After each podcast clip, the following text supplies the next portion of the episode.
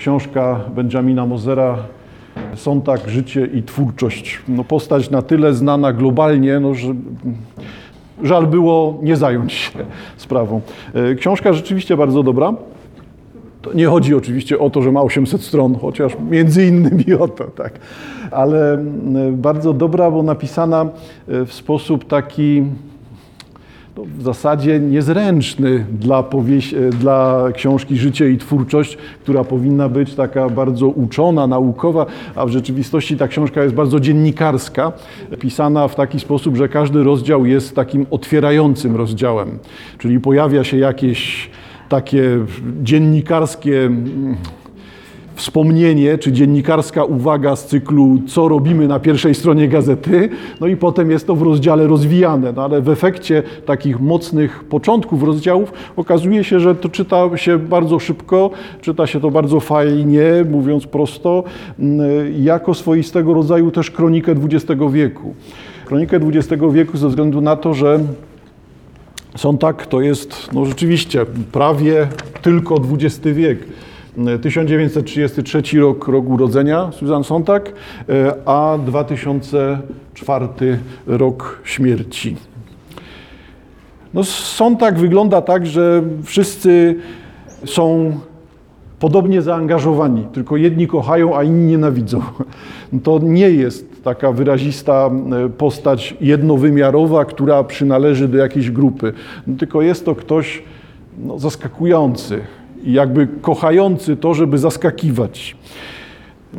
Nie chcę plotkować i nie chcę też zajmować się takimi rzeczami e, zupełnie oczywistymi, no ale zauważcie Państwo, Sontag to jest też specyficzny wizerunek, no bo na okładce u Mozera pojawia się zdjęcie Susan Sontag, e, ale w młodości, czyli jesteśmy zapewne gdzieś przełom lat 50., 60., może w 60. jesteśmy, a to jest ten wizerunek, e, widzimy obok wizerunek, który jest najbardziej rozpowszechniony, czyli Susan Sontag po e, kolejnych zmaganiach e, z rakiem w wyniku no, inten- intensywnego leczenia siwiała całkowicie na biało, ale nie chciała przywracać sobie koloru włosów w całości i dlatego zostawiła taki charakterystyczny pas oryginalnych włosów. I ten, ten pas, jakby świadomie przez nią wybrany, ten, nie wiem jak to nazwać, lok, pasmo, o może lepiej tak, pasmo e, białych włosów, e, tak mocno wpisały się w jej wizerunek, że stworzyła sobie tego typu image. Czemu tak zwracam na to uwagę, że o ten image chodzi? To nie polega na tym, że była celebrytką, która lubiła image, tylko znakomita część jej życia upłynęła na zmaganiach się, takim pojedynku z samą sobą, pojedynku dotyczącego tego, kim ona jest jako człowiek, naprawdę, powiedzmy, że jest coś takiego jak człowiek naprawdę, nie zakopujmy się w to, więc kim ona jest jako tożsamość, podmiot, osoba, ktoś niepowtarzalny, jedna rzecz, a kim ona jest jako osoba widziana przez innych. Czyli na ile jest się autentycznym, a na ile robi się tylko to, czego oczekują od nas inni. Więc składamy się z tego bycia naprawdę, czy składamy się z tego, że jesteśmy tacy, jak ludzie chcą nas widzieć. Czyli niby sprawy wizerunkowe. Dla niej rzeczywiście no, nie, nie uważam tego za, za zbyt znaczące, no ale tutaj w nieunikniony sposób w związku z tą książką Mozera pojawia się życie e, prywatne są, tak? I za chwilkę już to przerwę, ponieważ no, nie za bardzo interesuje mnie tego typu biografistyka. E, to są sprawy e, szeregu napięć, które się w jej życiu pojawiały, albo szeregu traum, jeżeli ktoś woli. Wychowywana przez matkę, przez matkę, która głównie zajmowała się piciem, ale zajmowała się przede wszystkim tym, żeby nikt nie wiedział, że głównie zajmuje się piciem. No więc w tle mamy taki syndrom dziecka alkoholika bardzo rozbudowany y, i też bardzo mocno wyparty, bo osobą, która najbardziej, mm, osobą, którą najbardziej kocha Sontag jest jej matka. Tylko za co ona ją kocha, to tak naprawdę nie wiadomo. No, sprawy rzeczywiście zaczynają się tutaj e, plątać albo rozmywać. Dziwnie to wygląda i potem będziemy mieli wielokrotnie podobne sytuacje. Ona ucieka od sławy, czy wybiera tą sławę? Najbardziej, czyli najbardziej, czyli jedna z najbardziej rozpoznawanych intelektualistek amerykańskich, czy intelektualistów, lepiej tak, amerykańskich, czy jednak osoba zagubiona, która nie potrafi poradzić sobie w życiu. Czy to, jak wychowywała swojego syna, jest celowym zabiegiem, czy tylko powtórzyła to, co robi matka? Czyli zostawiła tego syna w spokoju, nic nie zajmowała się nim po prostu. No to no, biografia, zakopywanie się w tego typu wybory, wybory one z zewnątrz zawsze wyglądają, no nie wiem jak. Tak jakbyśmy jednak patrzyli komuś w intymne sprawy. No, troszkę niezręcznie. E, oczywiście, że Sontag to jest przede wszystkim też cała ta dyskusja, która trwa dzisiaj w Polsce, no bo nikt poza Susan Sontag tego nie miał zamiaru ukrywać, ale ona zrobiła z kolei wszystko, żeby się nigdy nie przyznać.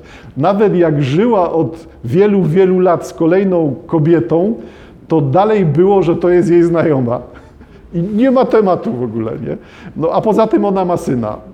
No, no więc jakby najbardziej zaangażowana była w to, żeby nie uczestniczyć w dyskusjach na temat płci czy na temat orientacji seksualnej, ale jednocześnie, no tak, tak, jest homoseksualistką, czy była no, w tym momencie już homoseksualistką.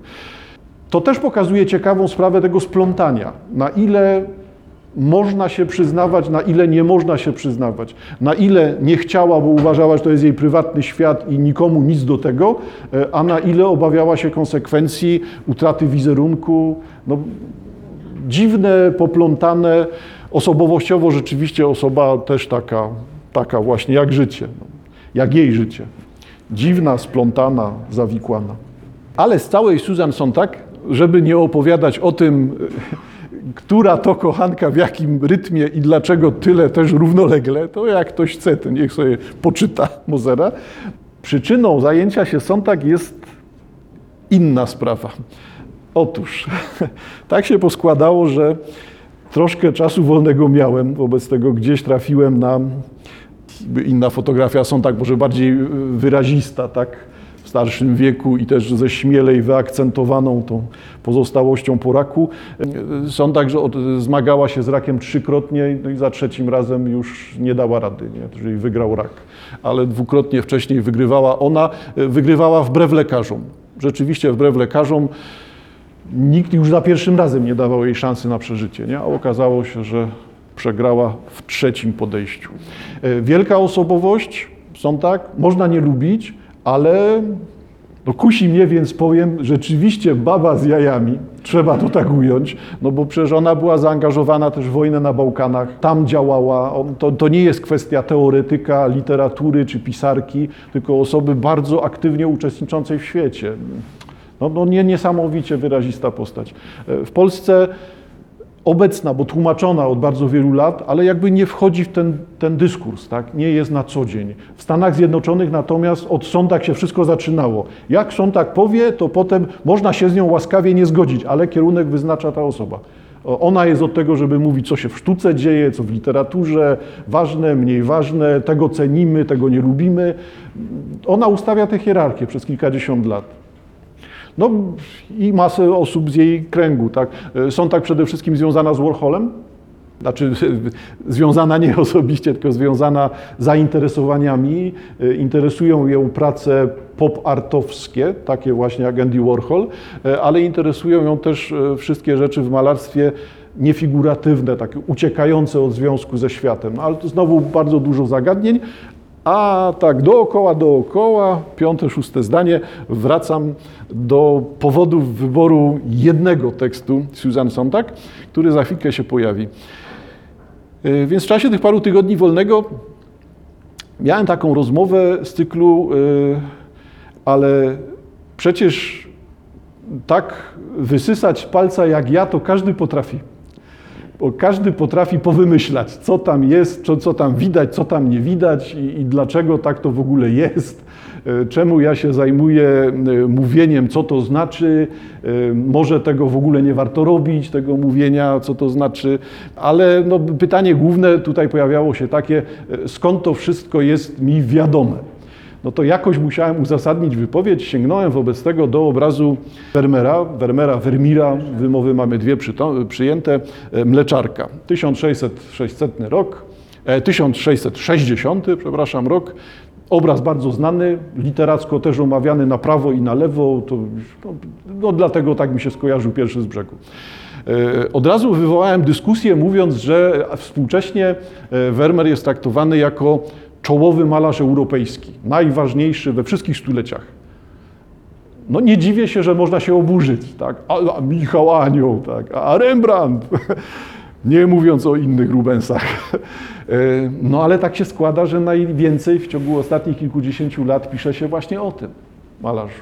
No, wydaje mi się, że zasadne stanowisko to nie było główną treścią rozmowy, tylko powodem do oburzeń. Dlaczego tak ustawiam hierarchię?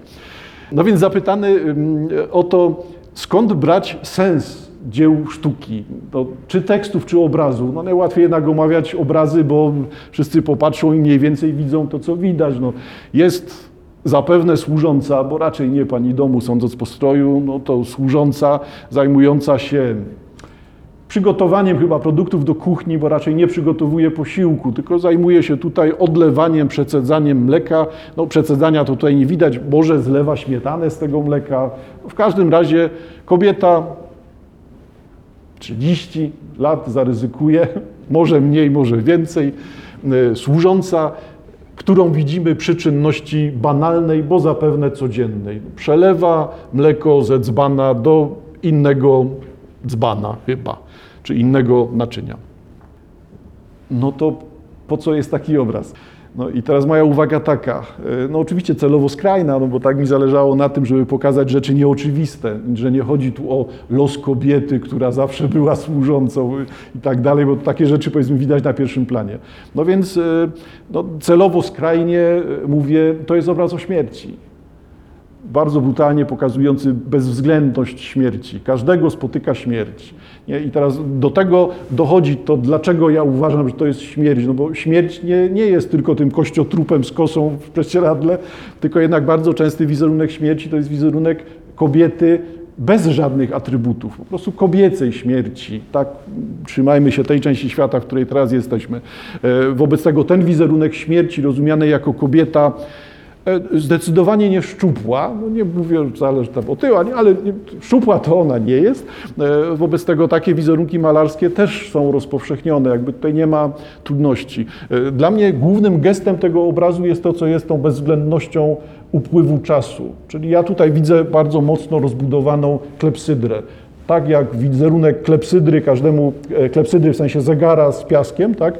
przepływający czy przesypujący się piasek z jednego e, pomiennika do drugiego daje nam upływ czasu, no to widzimy podobnie tutaj.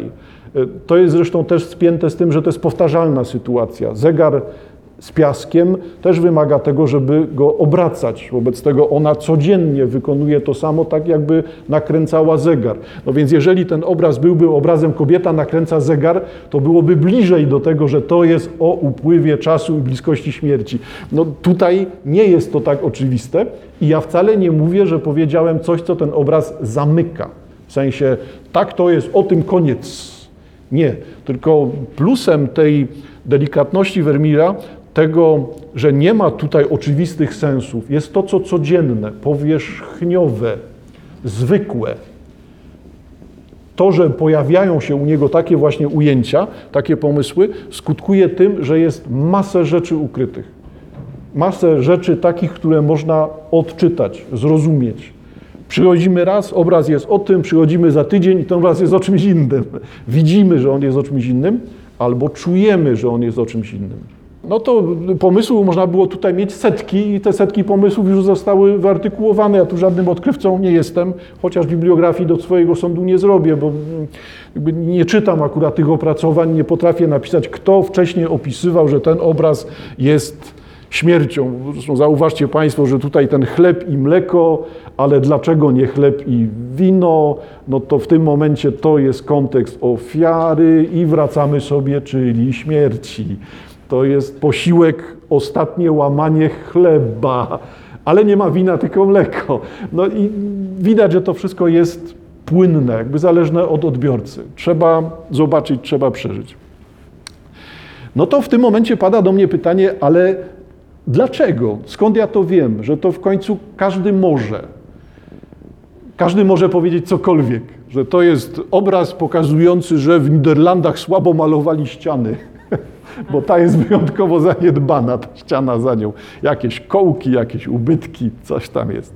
No czemu to nie jest o tym? No, no więc ja odruchowo w tym momencie odpowiedziałem, że wynika to z tego, że mam świadomość narzędzi że noszę ze sobą taką skrzynkę, torbę, mam tam masę różnych przyrządów i potrafię sięgnąć czasem patrząc, a czasem na ślepo i sobie takie narzędzie zastosować.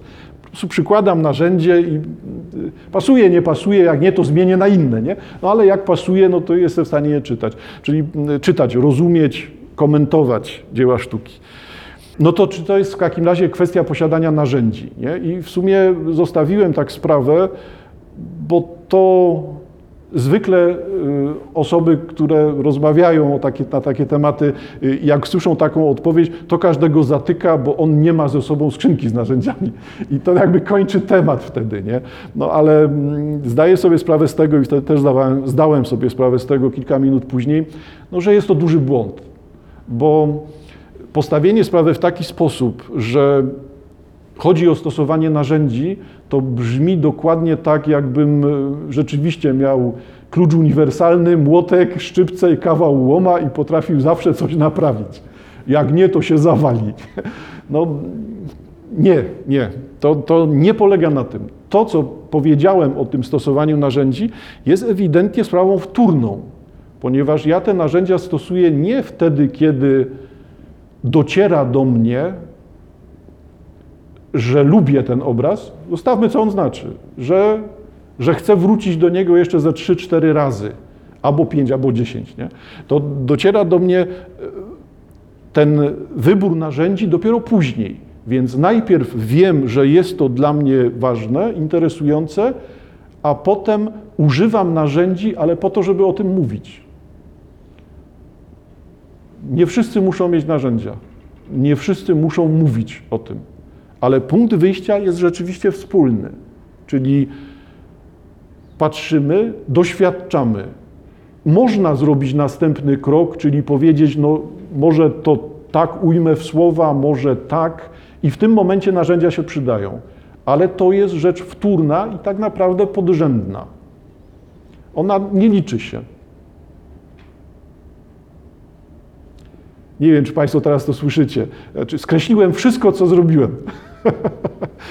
Ale podtrzymam to. Nie liczy się. Dlatego, że nie ma znaczenia ta obróbka słowna. No popatrzmy na to jeszcze raz, nie? czyli biorę do ręki książkę Benjamina Mozera Sontag, życie i twórczość. E, czy zaistnienie takiej książki, jednej z wielu, bo to nie jest jedyna biografia Susan Sontag, jest ich więcej, e, czy zaistnienie takiej książki cokolwiek zmieniło w przypadku Sontag? Nic. Czy ta książka istnieje, czy nie, nie ma to najmniejszego znaczenia. I nie chodzi o to, że Sontag nie żyje i dlatego to nie ma znaczenia, tylko o to, że dla kogo to jest jeżeli ktoś czyta tylko książkę o znanej postaci, globalnie znanej postaci, po to, żeby właśnie jeszcze raz przeczytać z wypiekami na twarzy, e, jak to tam swoim dzieckiem się nie zajmowała, albo jak tam zakochiwała się w jakiejś kobiecie tylko po to, żeby się nad tą kobietą znęcać, w sensie stale jej publicznie udowadniać kolejnej kochance, że jest głupia i się do niczego nie nadaje. Taki miała niestety sposób traktowania dużej części ludzi. No tak, no to to wszystko, wiem, że to są fakty, tylko czy ja te fakty znam, czy nie, większego znaczenia to dla mnie nie ma. Jakby dla mnie ten punkt wyjścia jest ważniejszy. Nie jestem związany też, no ale to akurat tylko mój punkt widzenia, nie jestem związany też z wizerunkowością. Tak? Znaczy dla mnie nie ma tego ciężaru, nie istnieje dla mnie ta troska o to, żeby wyglądać. Ja rozumiem, że tam najważniejsze jest wrażenie, które się robi, a pierwsze robi się tylko raz. To, to wszystko intelektualnie rozumiem. No ale akurat osobiście dla mnie większego znaczenia to nie ma. Z tego też te kwestie obecności, wizerunku imidżu Sontag, no, wszystko odrzucam. Dla mnie interesujące jest to, co ona zdołała osiągnąć. Czytałem parę powieści Sontag, wymagają odporności nerwowej. Tak, bo w przypadku powie pisania powieści przez nią, to rzeczywiście no tak, trzeba tak, przeczytać 5 stron, wrócić 10 stron i jeszcze raz to przeczytać, żeby to wszystko poskładać jakoś. Są oczywiście bardziej, mniej skomplikowane powieści, są tak. Ona pod koniec życia twardo uważała się za powieściopisarkę, bo nie chciała być uważana za intelektualistkę, teoretyka, swoistego rodzaju filozofa współczesności, którymi tak naprawdę była ale no, nie chciała. Wolała być uważana za powieściopisarkę, nawet wtedy, kiedy już była zaangażowana w tą działalność społeczną, antywojenną. To, to jej zaangażowanie w likwidację konfliktu e, w, w dawnej Jugosławii no to, to wszystko było bardzo czytelne. No, wolała ten swój wizerunek powieściopisarki, ale to jest kwestia trochę tego wyboru, jak ten biały lok należy to do pewnego wyglądu.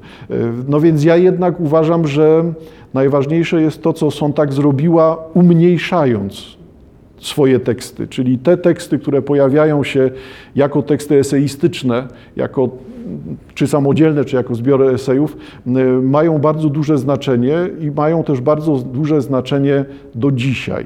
E, pokazują one między innymi to, na czym by mi zależało, czyli czy to ma sens.